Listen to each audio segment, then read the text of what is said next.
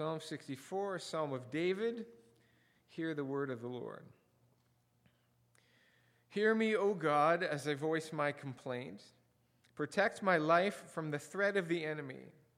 Hide me from the conspiracy of the wicked, from that noisy crowd of evildoers. They sharpen their tongues like swords and aim their words like deadly arrows.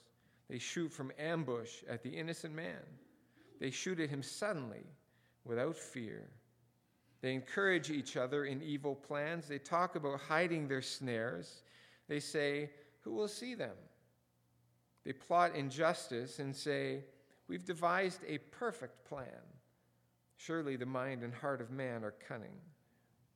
But God will shoot them with arrows. Suddenly they will be struck down. He will turn their own tongues against them and bring them to ruin and all who see them will shake their heads in scorn. All mankind will fear. They will proclaim the works of God and ponder what he has done. Let the righteous rejoice in the Lord and take refuge in him, and all the right, upright in heart praise him. Amen. Please be seated.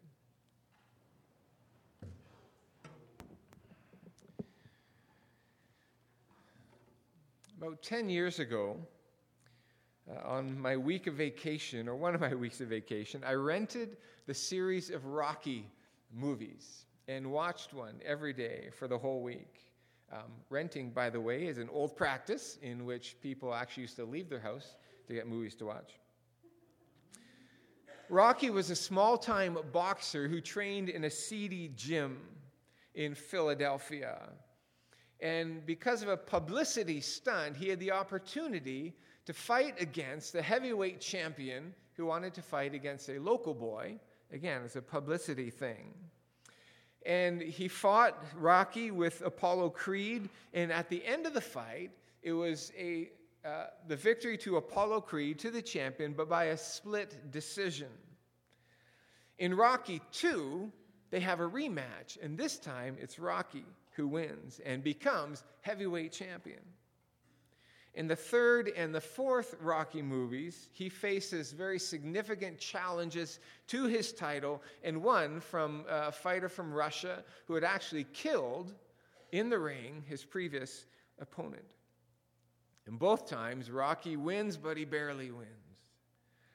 But the thread in all of the Rocky movies is this Rocky's gaining and retaining of the title only happens through battle.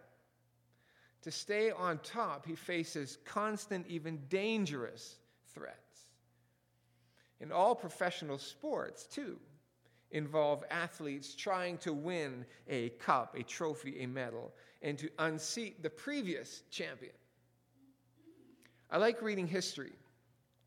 And in the not too distant or not too recent months, uh, I've read accounts of Margaret, Margaret d'Anjou and her husband Henry VI in the context of the 15th century War of the Roses, which some of you would know. I read a biography of the Russian Tsar Peter the Great at the turn of the 17th and 18th centuries. And in both of these accounts, indeed a theme of most medieval European royalty, there was near constant intrigue in the courts, factions seeking to dispose, depose one ruler and install another in their place. Plots to uh, attain rulership and to depose rulers were also common in, among the pharaohs of ancient Egypt, among the emperors of ancient Rome, and common also in the time of the Old Testament kings of Israel, and common for David. After being anointed to the throne of God's people, David spends 10 years running for his life, pursued by an increasingly unstable king. David comes to the throne finally only after protracted civil war during his reign, he faced two large scale rebellions, and one of them at the hands of his own son. The throne can be a dangerous place. David's emotional reactions to his threats to his rule, many of them he turned into songs, psalms, poems, and we get to read a lot of them. Psalms 60 to 63, which we've looked at in recent weeks, are some of those. And so is Psalm 64 today.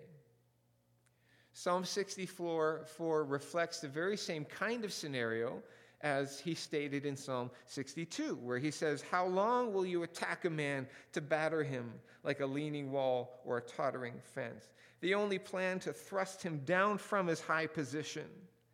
They take pleasure in falsehoods. They bless with their mouths, but inwardly they curse. The difference is that in Psalm 62, which sounds a note of confidence throughout, Psalm 64 starts with a plea from David Hear my voice, O God, in my complaint. Preserve my life from dread of the enemy. Hide me from the secret plots of the wicked, from the throng of evildoers. David styles himself a blameless man, verse 4. And so his plea is that of an innocent man calling for justice. His enemies are numerous, a throng or a crowd, and whatever they're doing, David knows that if they succeed, he loses his life. They, he says, whet their tongues like swords. They aim bitter words like arrows. They shoot from ambush at the blameless, shooting at him suddenly and without fear. Maybe it's malicious gossip. Maybe it's the spreading of slander in order to spark a rebellion. Don't know. But it's words. Probably what makes their bitter words especially painful is that these enemies are found within David's own circle. Their evil purposes arise from within the court of the king of Israel.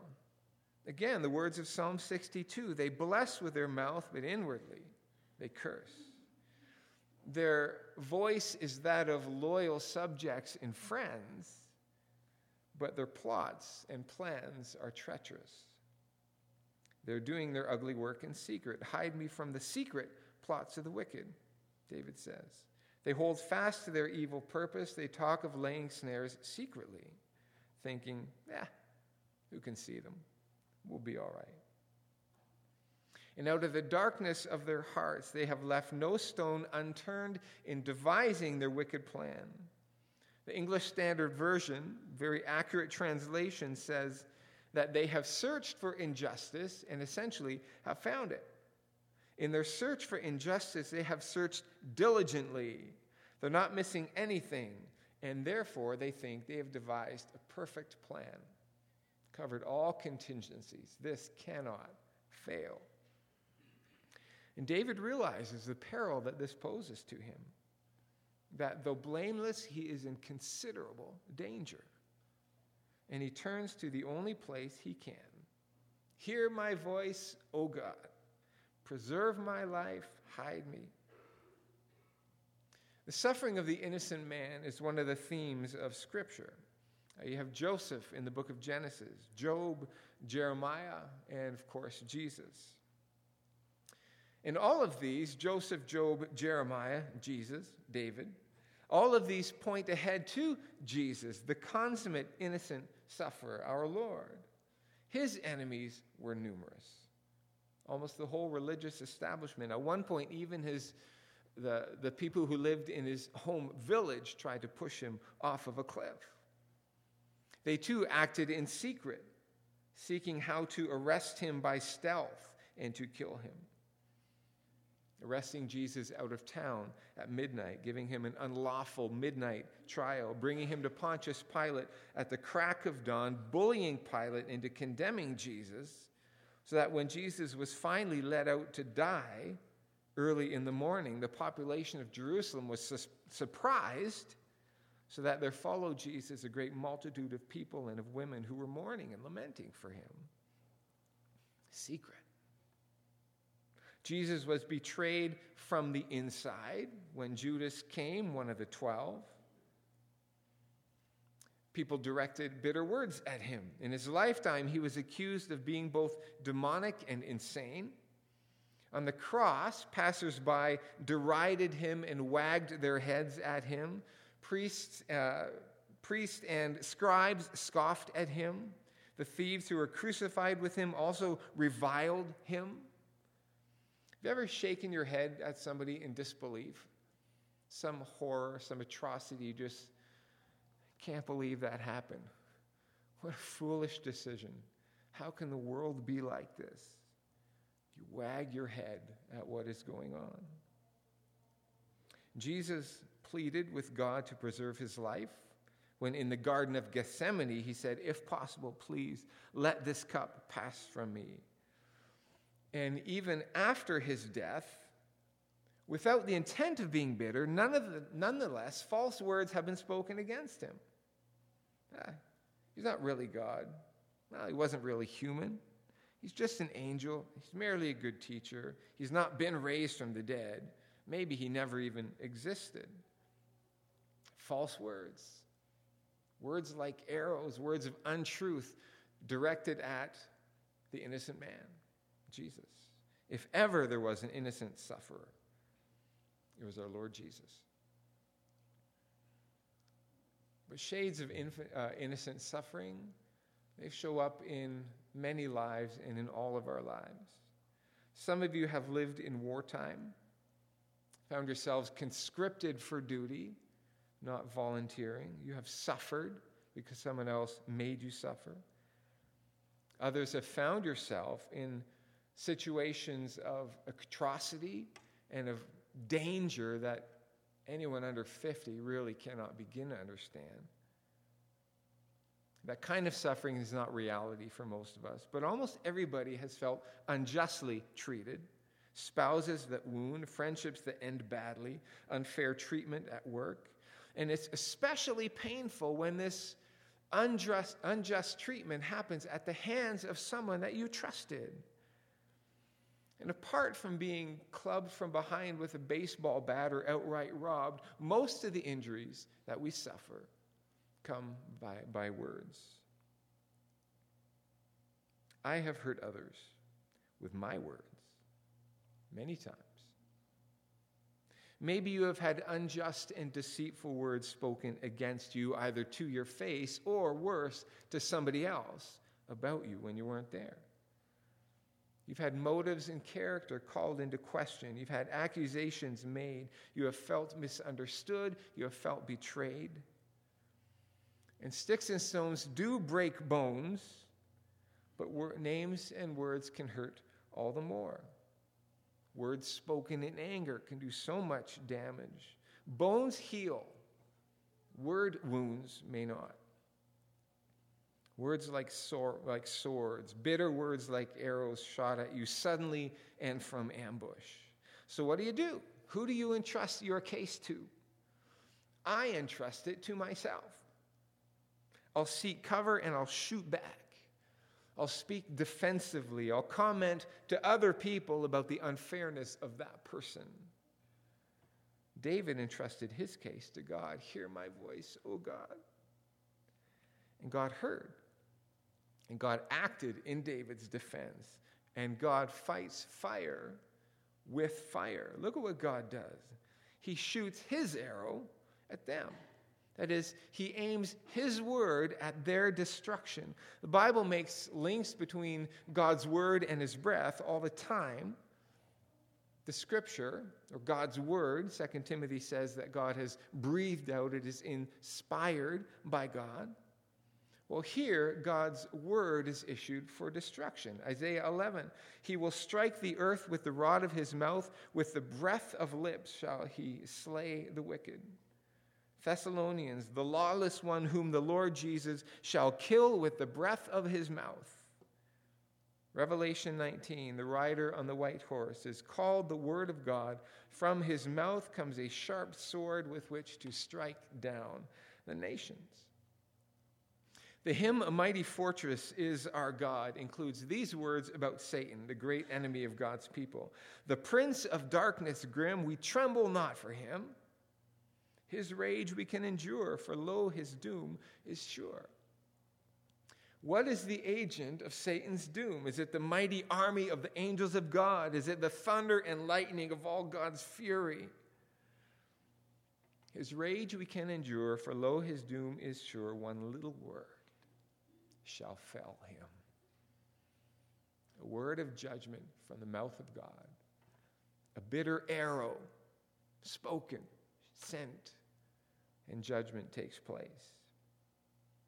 Just as the Word of God has Genesis 1's power to create, so can His Word judge and destroy.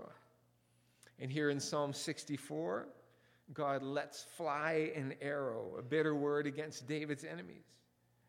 And again, as their arrows had been fired from ambush, so this arrow of God is unexpected and they are w- wounded suddenly.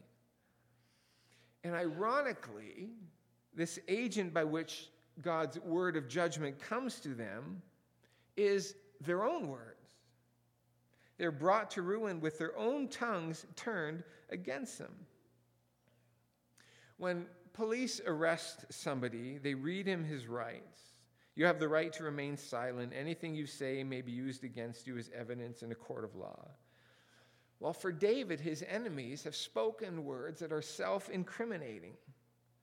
And so God's word of judgment is the turning of their own words onto themselves.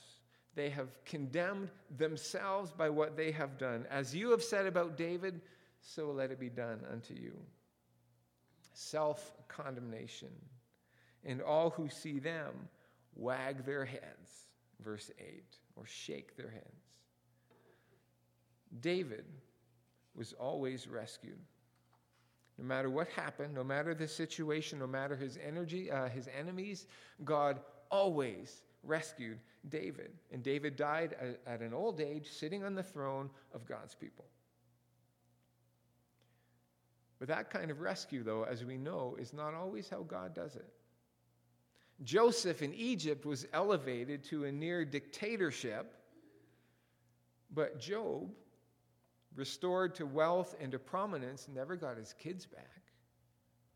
What do you think is the greater pain? Jeremiah remained a prisoner. Even when given his freedom by the Babylonians, he was kidnapped and brought against his will by his own people to Egypt. And Jesus, of course, died. Was he rescued? Father, if there be any way, let this cup of suffering pass from me. My God, my God, why have you forsaken me? Hear my voice, O God, preserve my life. And he dies. What's that about? We read these interesting words in the book of Hebrews concerning Jesus, his praying, and his death. The Bible says, In the days of his flesh, Jesus offered up prayer and supplications with loud cries and tears to him who is able to save him from death, and he was heard because of his reverence. The one who is able to save Jesus from his death heard Jesus' prayers, and Jesus died. Did God, in fact, rescue Jesus from death? Well, we as Christians know that he did. Not by preventing him from entering death, as it were, but God rescued Jesus by pulling him out of death. I always phrase it uh, this way Jesus came out the other side. And having died once, as it is appointed for everyone to do, he now lives, and death no longer has any claim to him, no hold on him, nor any power over him. God heard Jesus' prayers, and God rescued him from death. So, by his resurrection, Jesus was declared with power to be God's Son, was exalted to the highest place, and given the very name of God, which is above every name. And one day every knee will bow, and every tongue will confess that Jesus Christ is Lord. He is rescued, he is exalted. But what about you? What about me? God may rescue you in the way that you want here and now. The truth will out. You will be vindicated. Those who have unfairly turned against you will be revealed for what they are. But He may not. There are times, maybe more often than not, when the hurt continues and no one will ever know the wrong done to you. Is there then another kind of rescuing? Will they hear my voice actually be heard? Yes, It will be heard. It has been heard. And God will bring a day when the setting right of all things will be brought about. No wrong will go unaddressed.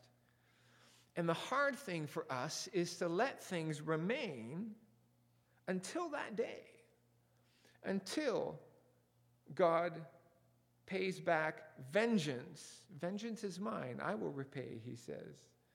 And in the meantime, to love our enemies. For on the day of judgment, God's word says, everyone will give an account for every careless word that they have spoken, every stab, every arrow. And God, in His perfect justice, will address it all. That no wrong goes unnoticed, no wrong is gotten away with. Every wrong done against you, and every wrong done by you. For I cannot think that I will receive justice for the wrongs committed against me but that the wrongs that I've committed against others will not be dealt with. I stand judged on that day too, with all of you. I can't count how many sins of this nature I have committed.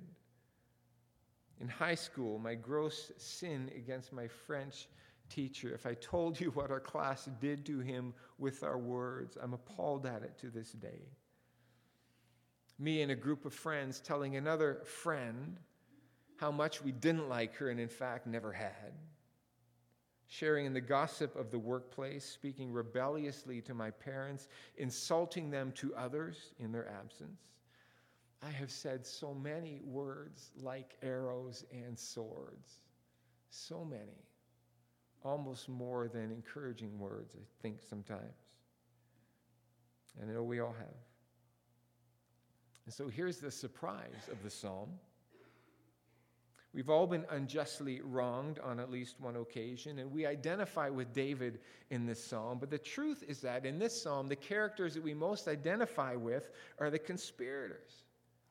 We're the rebels, we're the stabbers in the back. And the king is the king of God's people, who has always been the king of God's people. Has not everyone rebelled against the Lord of heaven and earth? Haven't we chosen to be our own Lord instead of living under the good lordship of Him who alone is Lord? And even us who are friends of God, haven't we even now said these arrow words? If not with our tongues, by our actions, haven't we said, but I want? Or just this once? Or no, I won't, or me first. Maybe we've articulated them. We've certainly lived them. I certainly have. We've indicated to the Lord that at one time or another we wanted to sit on the throne in his place. I stand self condemned, and we are all condemned. I know that for me to offer a plea of not guilty is out of the question. It's silly it's stupid, it's unwise, it's heinous. I think we all know it. So, people who have said Jesus was just a great teacher, but he was not God. Others who have said, I don't think there is a God. Others who have said, I think there's a God, but he's got nothing to do with me. Others who have said, there may be a God, but he's unjust, he's unfair, he's like an angry father. He's just looking for an excuse to squash me like a bug. He's vicious.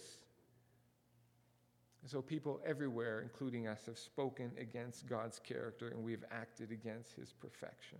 We have shot our arrows at him. So, what is to be done? And so comes the even greater surprise. God, the divine Son of God, the eternal Father, sends the king into the midst of his enemies who continue to shoot our arrows, who continue to stab with our words and to nail to our crosses. We discover that when God called Jesus to submit to the arrows of people and to die, Jesus was actually submitting to the will of the Father. That the arrows of the people were the arrows of God. That God shoots his arrow not at the traitors, but at the innocent one. And only later do we discover what that meant that the death of the righteous one is the judgment due the unrighteous. that the king gives his life for the rebel, and the doors of the dungeon are flung open. Let me tell you the truth. Since the first disobedience of Adam and Eve, all of us since have made that same choice I am Lord, and you are not. And as a con- consequence, all of us have lived both in separation from God and deserving of the judgment of God against our crimes that we've committed against Him. But God is love, and His judgment is an expression of His love. He's so committed to the welfare of those whom he loves that he will, he must save them from that which destroys, save them from the separation from him without which there can be no fullness of life, save them from the righteous judgment without which justice could never have been served. So God is rich in mercy. How can he ensure that there is retribution for all wrong? And yet save at the same time the wrongdoer whom he loves so deeply? Well, he gives of himself. His son, part of his divine self, he gives that whoever, may, whoever believes may not perish, but may live.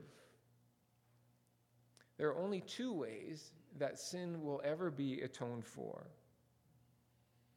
You might pay for it, and since the, the weight of our crimes against God is infinite, because he is infinitely righteous, so the judgment that falls on us will be infinite. Or you can say, Jesus paid it all, all to him I owe. He is Lord. The throne of my heart is for him and him alone to sit upon. And you must choose the God who loves you, the God who reigns, the one under whose lordship you can truly live fully, or the continued life of the rebel, moving towards the inevitable end that a rebel rightly deserves. For Jesus is the king, he is the champion, and no intrigue, no attack will ever threaten his rule. Have you ever been betrayed by someone? Wronged, felt the sword of that hurt, the arrows of unjust words spoken by someone you trust. Hear my voice, O God. It is heard. Your wrong will be redressed. No one who has ever sinned against you will escape justice for that sin. Yours is simply to trust and to wait. The innocent who has been unjustly treated let the righteous rejoice in the Lord and take refuge in him. Let the upright in heart rejoice. But what of your rebellion? What of your treason against the king? There too, yours is simply to trust that the atonement for your sin has been made by Jesus and to say to him, Then you are my king. You are the king and to trust that the righteousness of Jesus is now credited to your account, and God relates to us on that basis. You are righteous. And there too, and maybe especially there, let the righteous rejoice in the Lord and take refuge in Him. Let the upright in heart rejoice. The rebel has been saved, reconciled to the King who gave his life to bring us to himself. Trust and rejoice. Amen.